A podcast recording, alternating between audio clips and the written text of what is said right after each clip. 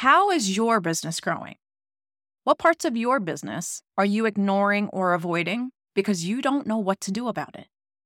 In this episode, we have the amazing Trey Dunavant from the Scale Factor outlining a seven step journey to scale our businesses. Knowing the factors is one thing, being able to implement them is another. So, we're going to not just talk about the strategies, we're also going to dig into some of the typical stories that prevent us from implementing these factors consistently and effectively. As you know, at Plena Vita, we are advocates for conscious business owners. We are committed to helping founders and CEOs leverage self leadership, not just to improve their own experience, but to be the leader that creates the conditions for everyone within the organization to grow and exceed expectations.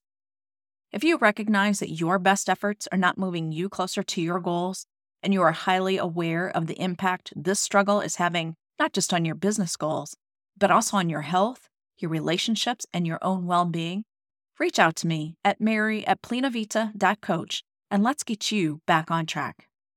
And finally, if you do not have a community of trusted advisors, I highly encourage you to check out Trustegrity. This is a highly connected community willing to encourage, support, and celebrate together. There is no need to be a wolf pack of one. Thank you for listening and enjoy this conversation. Hello, everyone, and welcome to this recording of the Fully Alive podcast. Today, I am thrilled to be with Trey Dunavant. Trey is a helps businesses scale, and so he's got a roadmap for us to follow on scaling. And we're going to talk about that, and we're going to talk about what gets in the way of even once you have a, a beautiful roadmap, what can get in the way of really even implementing that roadmap uh, to its fullest degree. Trey, thank you so much for being here today. Absolutely. Thank you for having me on, Mary. This is going to be an awesome conversation. It really is. So before we get into the all the content, let's let's talk a little bit about you. What brought you to the work that you're doing today? Oh man, the service of others. Okay. So those of you that know Enneagram, there's different ways, or, or there's a lot of personality tests. Enneagram is just one of them, but you can take a multitude of these tests and they tell you what your tendencies are, right? What your natural instincts are, which are great for awareness. I'm a big fan of the awareness without the, this is who I am defined. I have no control over it. But that aside, I enjoy serving and helping other people. I also enjoy achieving things myself. That's mm. obviously a very strong element to this. But man, if I can do that while helping someone else, I feel so good. I feel awesome. And so that's what I've committed my life to doing is helping others. And so I made my way into the small and mid-sized business space early on and found that I really enjoy that. Uh, it feels personal. Uh, I can relate to it it feels like the work that I do, I can see the full impact of, or at least a, a large portion of that impact, which is nice versus yeah. being like, I think I made a difference, but I'm not sure.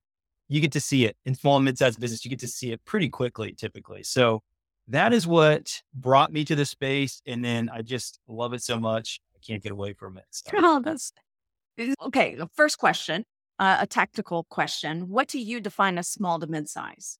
Mm, it can look a lot of different ways, right? Generally speaking, if you're talking about a, a, a business based in the United States, I yeah. typically think of those that have teams of 50 or less. Yep. I typically think of revenues in the 20 million or less. That's not always the case, but I typically think of sole ownership or a few founders, right? Mm-hmm. Not a conglomerate of, of ownership.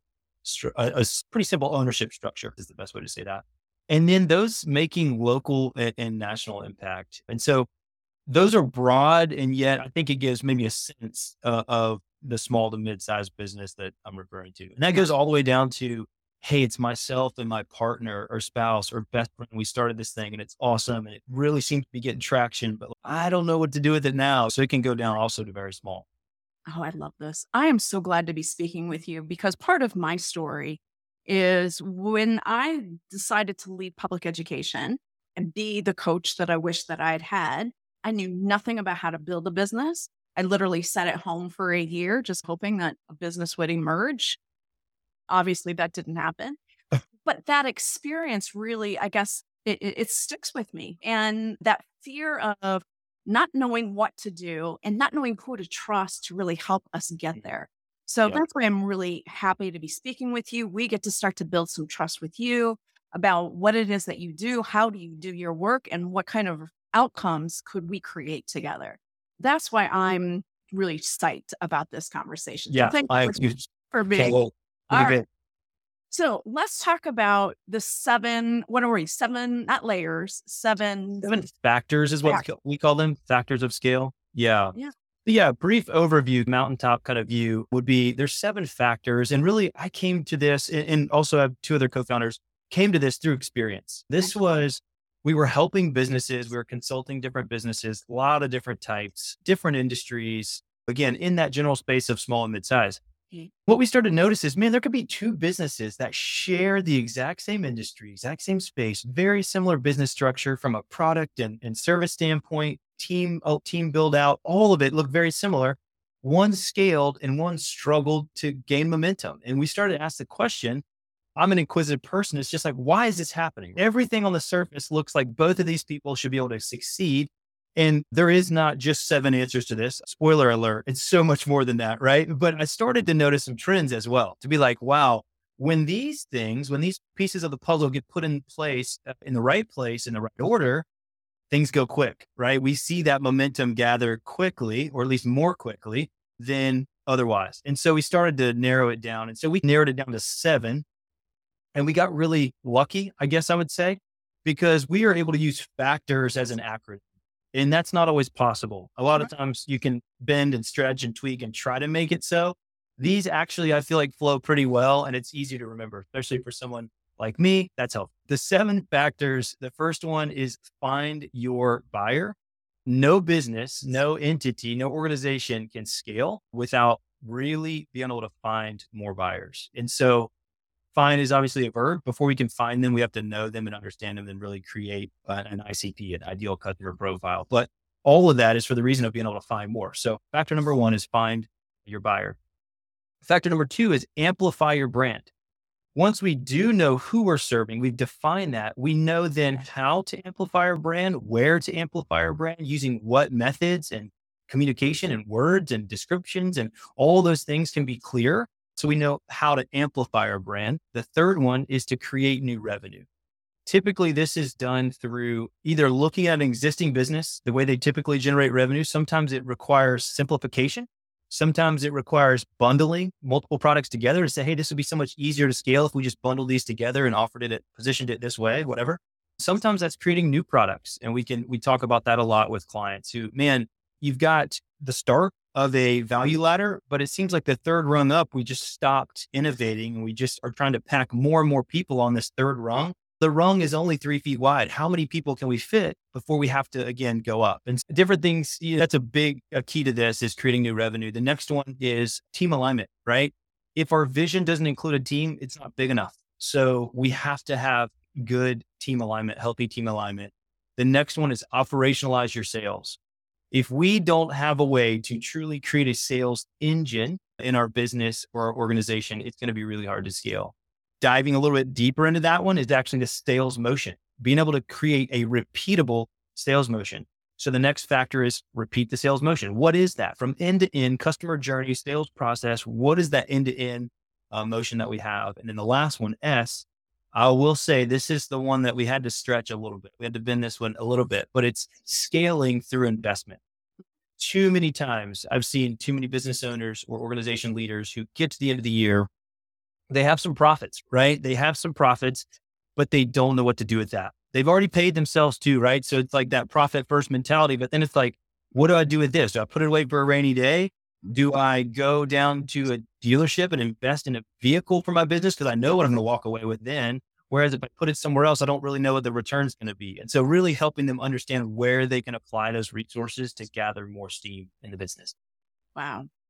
First of all, let me just amplify your plug for Profit First. I think that's an amazing way to manage finances. It is. Um, and so coming back then to your factors, yes, I would agree. This is an amazing acronym. And it seems to hit all of those areas that, you know, so here's what I was, here's how I'm saying this. As a business owner, sometimes we focus so much on what it is we're selling, what are we serving, like all of that stuff.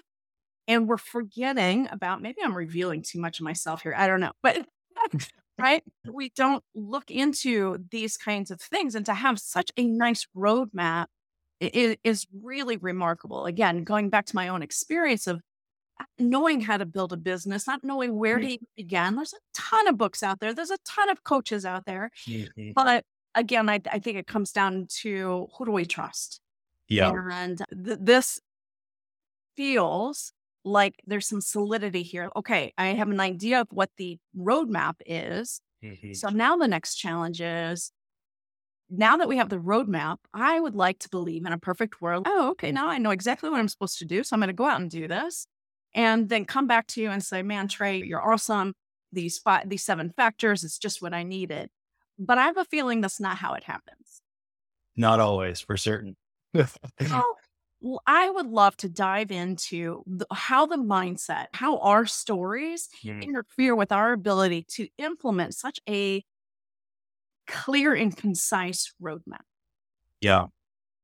First, I think in my experience, and this is just a little slice of right the grand picture, but in my particular experience, I think fear can be a large driver. Let's just look at the first factor of mm-hmm. finding our buyer. Most businesses are on their journey somewhere, right? So that this could be a business that has been operational for 20 years. They have a really secure client base. This could also be a startup, right? We started this thing last year. Like I said, we've negated or gone through the product market fit. We know people want what we have because they're buying it, but we're selling it to 80 different types of individuals or 80, if it's a business to business, I'm selling to 80 different types of businesses.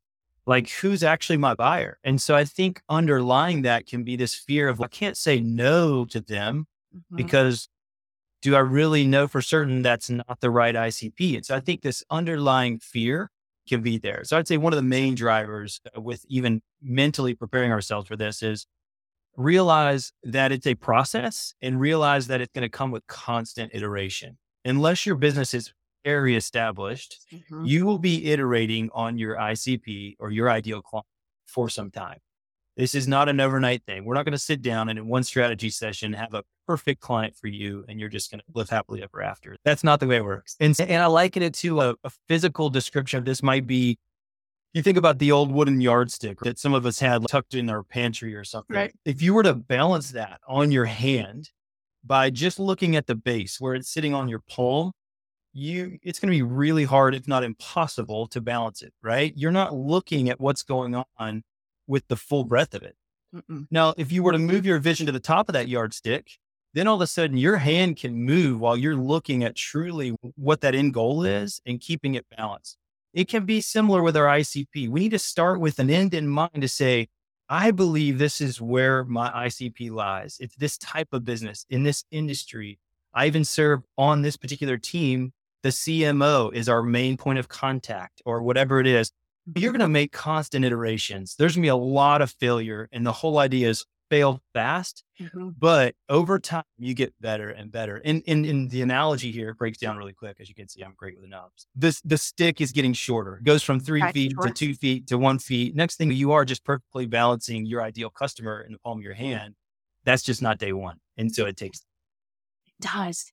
And thank you. I, I, really appreciate hearing that. I, for the listeners who are following, I just launched a new website, a new me in September. And this was the third time in three years that I've done that.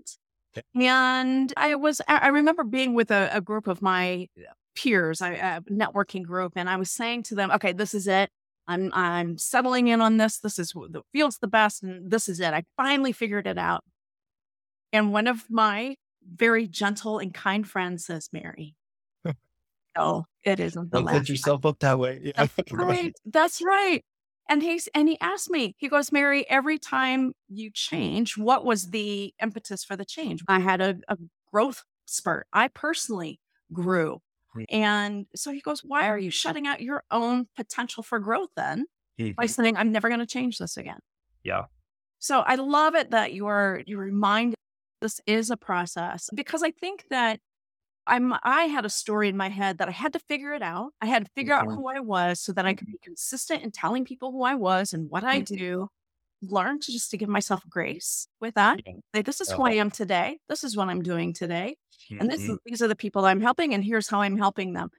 Six months from now, could be another upgrade. I don't know, but I, I feel like it's still always going to be in alignment with my values and alignment of the vision that I have for myself. So it's not like I'm taking these wild left turns. And even if I did, that would be okay too. But I, I, I don't think that's what I hear you talking about. I what I really hear in, this enjoy. Not, you didn't say enjoy. I'm going to say enjoy the process. Yeah. Because there is no destination. We're in a constant state of creating. Mm-hmm. Yeah, so true. Yeah, I think the fear of getting it wrong can be to answer full circle your question. The fear of getting it wrong. Of, oh my goodness, I have to get my ICP perfect today.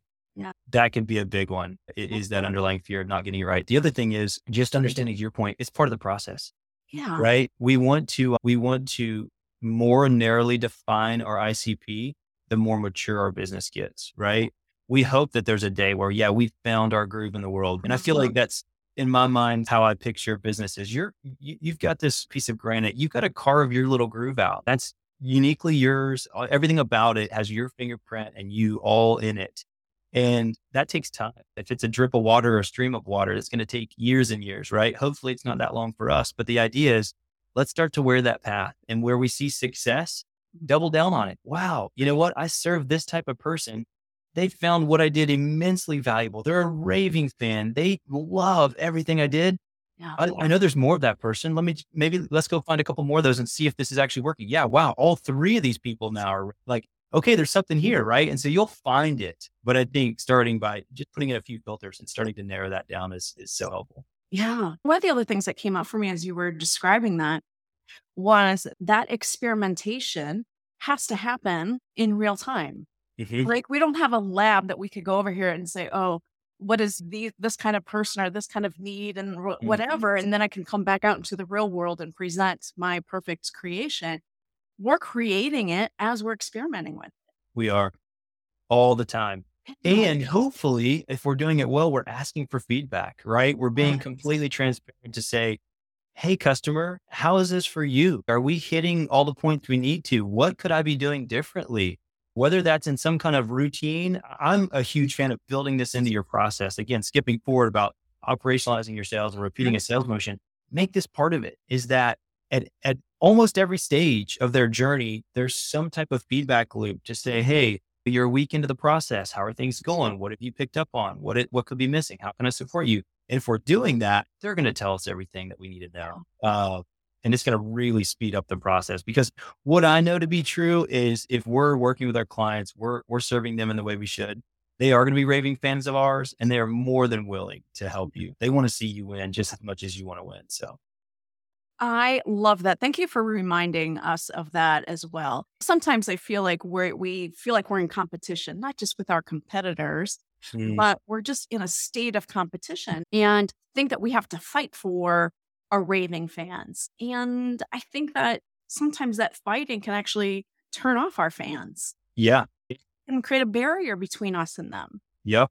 And, and being pliable, understanding that we're all on a growth path, right? I hope to be iterating my business forever. Right. And so if that's truly what I teach, then I need to implement it myself. And man, if I'm not looking for that feedback and looking for ways to enhance what I'm doing, I'm missing out on opportunity, not only to uplevel myself as a leader, and as a business owner, but again, in service to our clients. So. Absolutely. Okay. I love that. So we really dug into the, the fear around finding that buyer. Mm-hmm. What does amplify your brand mean?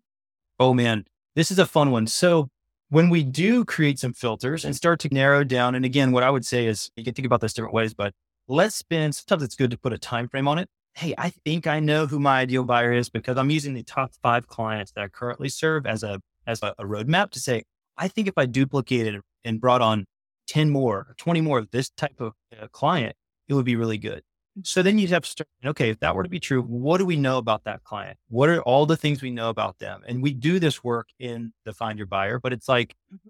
there's the demographic side. If you're a business to business, there's something called firmographics that are just like the basics. But then there's also emotional. What do I know emotionally about my client? What do I know about them socially? Mm-hmm. What do I know about their goals, their values, their aspirations, why they put value in certain areas, um, when they feel valuable? What is it about them that I know? Because then I can go and take that and say, okay, if I want to communicate better to this individual or this type of business, mm-hmm. we can then just open Pandora's box and look at all the ways to do that. Right. So we can look at tactically speaking, we can say, okay, what channels Mm-hmm. They're being influenced already, right? Your buyers right now are being influenced before they meet you, and they're going to continue to be influenced by others after they meet you. Mm-hmm. But understanding that can also say, okay, where do I need to position myself? Where do I need to show up mm-hmm. to add the most value? Even before they're a client, is hey, where what are those spaces or places that I can show up in to add value? So you look at different channels of social media or email or events or webinar or trainings or newsletters or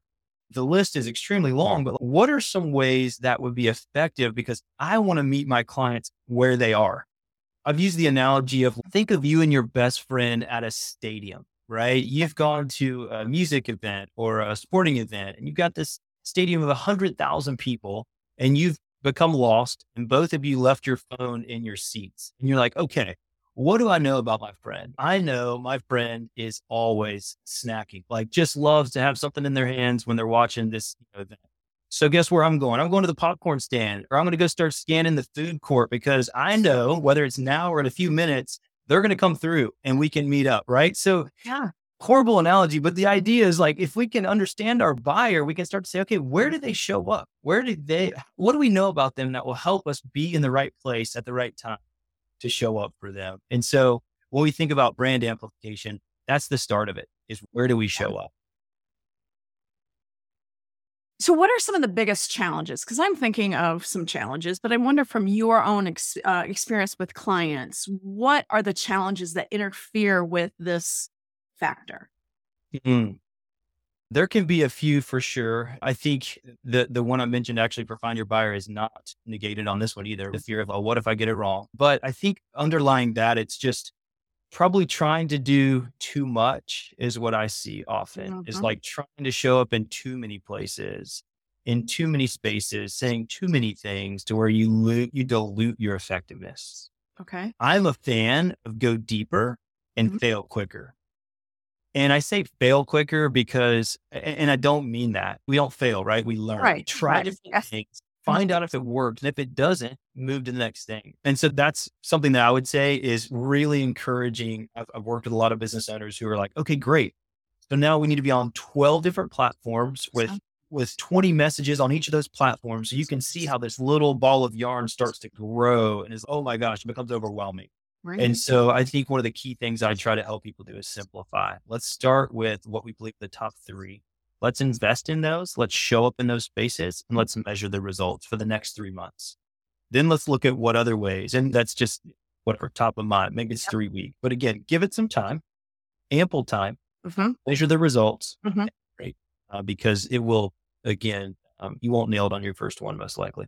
Yeah again, uh, what I'm hearing there is stay with the process, right? It, we definitely want to get to outcomes, but it's not about winning. It's not about, yeah, I nailed it the first time or the second time or even the third time, right? And, and that that's not winning. The winning is what have we learned along each one of these iterations, as you said. Yeah. Yeah. And you know what I've seen often when the latter happens, when someone nails it on the first try? Yeah. They don't actually know why. So they've got this underlying fear and guilt of, I don't actually know what I'm doing. I just got really lucky. And so I'm going to keep riding this train. But my gosh, if this thing ever shuts off, I don't know what to do. And so they have that. No one wants to live in that place either because they just every day is like, oh, is the shoe going to fall today? Is this going to be the day that it all, yeah, hits the fan? And so doing the work, oh man, there are so many lessons in the learning and just go through it. Enjoy, to your point earlier, enjoy the process Everything is a learning experience. Document as you go. Bring your own awareness on the journey too, right? Up level your awareness the whole time. Learn things about yourself in the process. You'll be better. Uh, you'll serve better when you do that. I know I've said this several times, but I think it's uh, applicable here too. Uh, for me, entrepreneurship is the greatest personal development journey that you'll ever take. It is. Because there's no place to hide. Mm-hmm. Not all of the stories that we have grown up with that, that were designed to hold us back, keep us safe, mm. um, are the very barriers that will get in our way of becoming the business owner uh, and creating the impact that we really want to create. Yes. Yeah. It is such a journey and it's fun when you can embrace it. It's a lot of fun. yeah. you definitely have those days where you feel like you took it on the chin, and then other days you're just right at the peak of the mountain. You're just like, oh my gosh, this is amazing. Yes. The days on the chin make those peaks even it's relative, right? It's so true. Yep. So I I I just want to point that out because I know we all have days where what the heck, right? Mm-hmm. And oh gosh, how many more times do I have to learn this lesson kind of thing, right? We want to judge ourselves or criticize ourselves. And it's completely unnecessary, in my opinion right? Yep. I think that's a habit that we've just been taught. We've been taught if we didn't get there, we have to analyze it. We have to figure out what we got to do differently. And, and, what I like about this approach is what are we what are we going to learn from this? It's yep. still active, right? We're not being passive. We're not sitting back and saying, "Oh, let's just see what happens." But we're also not charging out ahead of it. That's that was my style in the past. Yeah. Like, where do I want to go? Okay, I would have taken your factors and I would have said, "Okay, here's my path, and and I'm going to give myself three months to do the factor. I'm going to give myself two months to do this, and right." And I would have just done that, and I would have let that agenda drive my behaviors. Yeah. And I would have burned out very quickly. I would have gotten frustrated very quickly because I wouldn't be in the process. I would be looking for the outcome. Yeah. And so this, uh, so I, I just want to share that with the listeners because those are the traps that we put ourselves in. And yeah. aware of them gives us an opportunity to make a different choice. Mm-hmm. Yeah. I often think of it as like working from a process versus to a process. And it's not a mm-hmm. huge shift, but we can work from a process. In other words, I've got this underlying foundation that I'm working from. Right. Versus using this process as a bar of perfection of we're constantly striving and reaching for this mm-hmm. place that is is fake to begin with that we'll never reach and we'll constantly live in like this shadow of am I doing enough versus man, we've got this great foundation. Let's use this as the trampoline to do a lot of great things, but work from it, not to it. Yeah. It's a big difference. Love how you describe that. All right. One more I really want to dive into, and that's team alignment. So, again, coming from my own um, background and leadership, I imagined I wanted to be that leader that brought out the best in everyone else. Mm-hmm. And I, I, still see a lot of people who are, are striving for that, but we're coming out of this leadership model that says you have to have all the right answers, right? And you really you direct more than you facilitate. Mm-hmm. Uh, so, what is your approach to team alignment? Yeah, man, I come from that same background. The first um, role that I ever had, that's what I saw above me, right? So that's what was administered as the status quo yeah. was leaders have all the answers. They're directing the troops, so to speak, and you just get in line and do your best. And as you rise to those levels, you better have all the answers. And what I quickly learned was that's not reality, right? And so mm-hmm. you've got these leaders with massive imposter syndrome that are just struggling every day to have all the answers or create a facade that looks like they have all the answers and it's not reality. So I share that sentiment. What I think is the most powerful element of leadership, especially within a business setting or organization setting, is the power of a shared vision. Mm-hmm. It, it's talked about plenty. It's not a new idea, but I have seen teams that were, oh, what's the word for this? Like patchwork at best, right? Just the oddest mix of people and skill sets and experiences create the most beautiful element of leadership ever. And I've also seen what looks like the perfect team on paper go up in a ball of flames. And so it's not about those things as much as it's about do we have a shared vision? Are we all focused on that vision? And are we all self aware enough to realize we're all here uh, striving for the same vision? No one comes with the playbook or the encyclopedia with all the answers in it. It's literally here's where we're going. Every day we show up trying to reach 1% closer to that. And we're all in this together, right? So, what can we learn from each other and, and hire people smarter than and more capable than you and, and, and, support them and be next to them and continue to share the vision and just keep tooting the horn of vision will go so far. So again, not to be status quo, but I've seen it work. And that's why I say it. And I don't, I'm not bashful about it. Vision is the most powerful tool uh, when it comes to leadership. I would agree with you. And I'm curious to hear from your perspective what happens when vision is not clearly articulated. Oh, there's a funny saying. Oh, I'm not going to come up with it, but it's essentially if mm-hmm. it's foggy for the leader, it, it's you can't see it from the, the follower, if you will. And there's a, a much more eloquent way to say that than I just did. But the idea is if it's not clear, it becomes more confusing. So to your point, clarifying that vision, I think it was one of the, I forget what leader it was, but talks about vision leaks as well. I think two things come to my mind being really clear on it, which means taking the time mm-hmm. to invest in clarifying that vision, yeah. taking the place, the space, the time, the investment, the resources, put it in. It will yield massive dividends for you. The ROI is extremely high. So put in the investment to clarify it. And then second, repeat it more often than you think you should. If you feel and like more. yeah, and then some more because it it's never enough. And do it in a natural way. Not, oh, guess what? We're starting a meeting. Let me pull out the scroll and let's read the vision statement. Amen. No, just embody it. When you think of little learning moments with your team, bring up how that connects to the vision or applaud them on, I saw you take this lead or make that decision. That totally supports our vision. And then we get into more like mission and values, which also support that vision. Take the time to create those as well. And, and I would even encourage you, create the antithesis of it. Mm-hmm. Create a list of things that aren't your values, right? Our values are not showing up this way. Then that makes it easier to say, what are we then? And, and then make it widespread. Don't give hierarchy to it. Make sure your team and everyone in the company knows you can call me out when I'm not supporting the vision just as well as I can encourage you when you're not, right? And this is a two way street. No one's above anyone else. We've all said this is the shared vision. Let's all just encourage and bolster each other to that. So, yes. I, I, again, I am so with you on this shared vision piece because I think when we bring people together, we are bringing them together for a purpose, right? Where we want to create an outcome. Mm-hmm. And when, what I see when the leader is not clear themselves on that vision, or they're not adequately communicating and applying that vision to our daily practice, like it, like you said, becomes something we just put up on a wall the people that are on that team don't have clarity on what's expected of them. Yep. They may not even be enrolled in the same outcome. I've worked with teams where different members of the team were wanting to get the team into a different place. Mm-hmm. And there's that obvious conflict. But even when we think we're moving in the same direction, then we get into what are our different roles.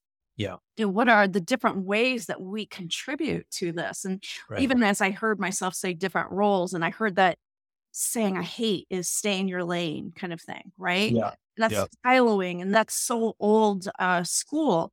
But when we have clarity about what that vision is, and we are being repeatedly uh, reminded not only what that vision is, but also how it's showing up in our day to day interactions. Yep. Now it's real.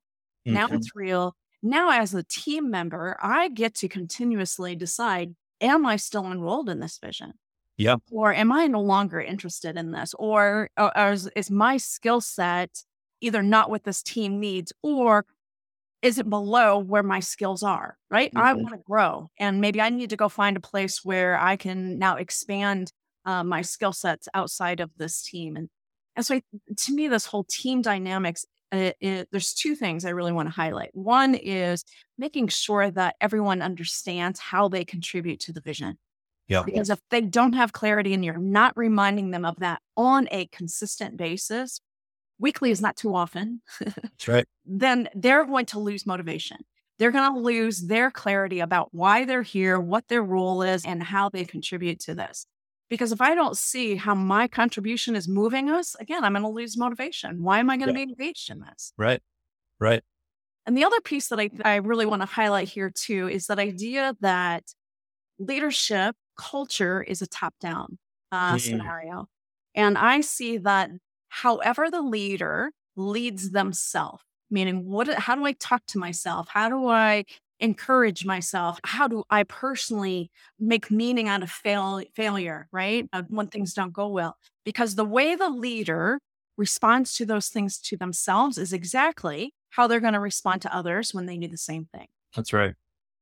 And it's so uh, it, I learned this the hard way. You know, I was wanting to be like, um, do as I say, not as I do.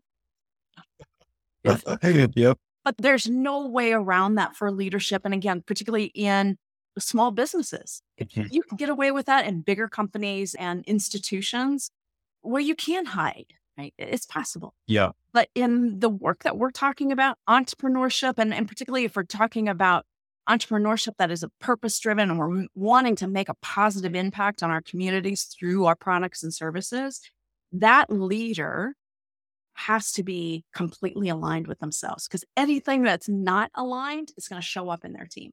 It will. And it'll show up quickly too, because again, it's just like the adage of parenthood, right? There's so much more that's caught than taught. And I think the same goes for any leadership position, right? It's not just family. It's they're witnessing how those, how you interact with those things, how you approach, how you process and how you speak about those things every day. Right. And they're picking up on that. I do think to your point, after vision, there does need to be some type of set of goals, right? And, and I think what I've seen is someone try to take this vision that I forget who coined the phrase of BHAG, but they take this big, hairy, audacious goal that's we want to change the world. And then, wow, that's awesome. Okay. So we are not going to boil the ocean. So what, how much of that do we want to do today versus whatever? So there is an amount of, okay, let's keep the vision. I love the three year mark. I think mm-hmm. vision becomes really impactful at three years eh, down to current. So let's drive the stake at three years and then let's reverse engineer and find out what would have to be true between now and then for us to focus on. And then carve out three to five goals uh, per year, big goals, right? These are the things that like the, if we get to the end of the year, we can say yes to these three things. We have won the year for sure.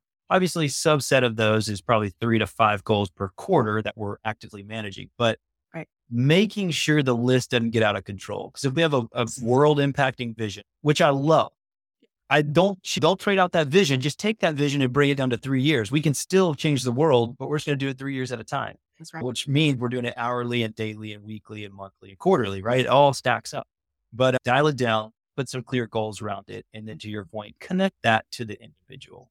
Yeah. Help them understand because I've found that some people struggle with this, right? Some people are just naturally gifted. I feel like I don't know what it is. I haven't figured it out, but some people just clue in on those connecting dots. Others need help connecting it and be the leader who connects the dots for them to say, you know what? I noticed this about you. I noticed you doing this activity that connects to this, which makes this possible. And it's like a light bulb. And to your point, my goodness, they show up different when they can connect those dots. So. Absolutely because they now that that team member feels acknowledged, they're seen, they're heard, they're valued, they'll do anything for you. Yeah. They want more of that. They want us right. to be seen, heard, and valued. And they learn that when they contribute in the way that they can to this mission, that's what they're going to get. And so it's this yeah. this another feedback loop, right? Yeah. That fulfillment is pretty powerful, right? When we individually have that fulfillment we show up completely differently. So yeah. worth it. Trey, we're not going to go through all seven of these, but these three have really been a particularly joy to dive into those a little bit deeper, get to our mindset that shapes how we actually implement uh, each one of these factors. Because in my opinion, the how you've got the how laid out.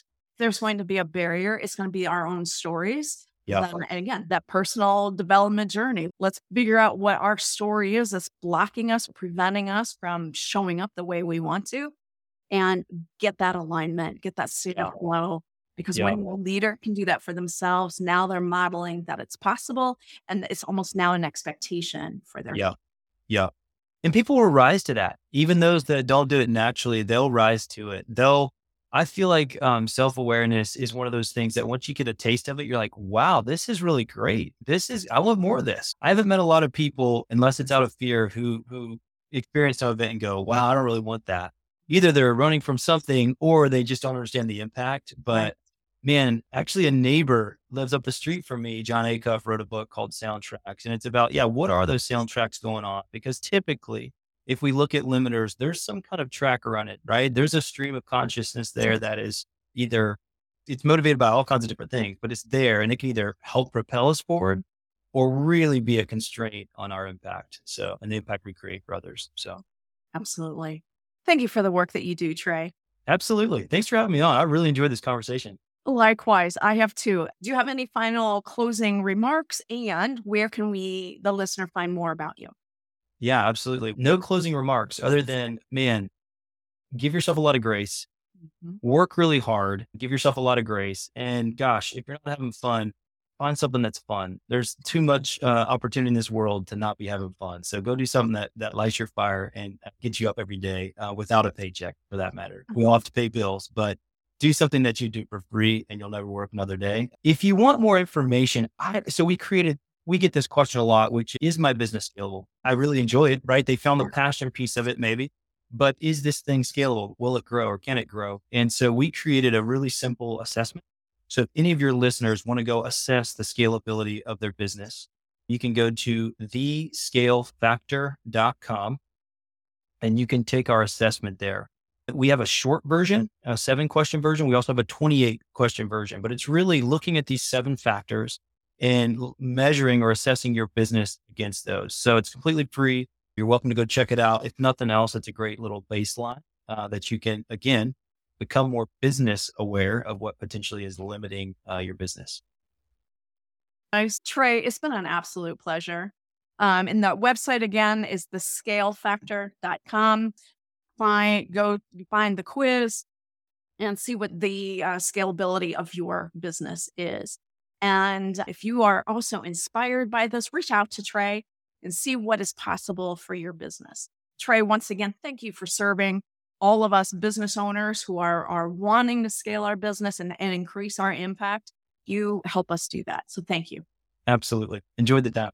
All right.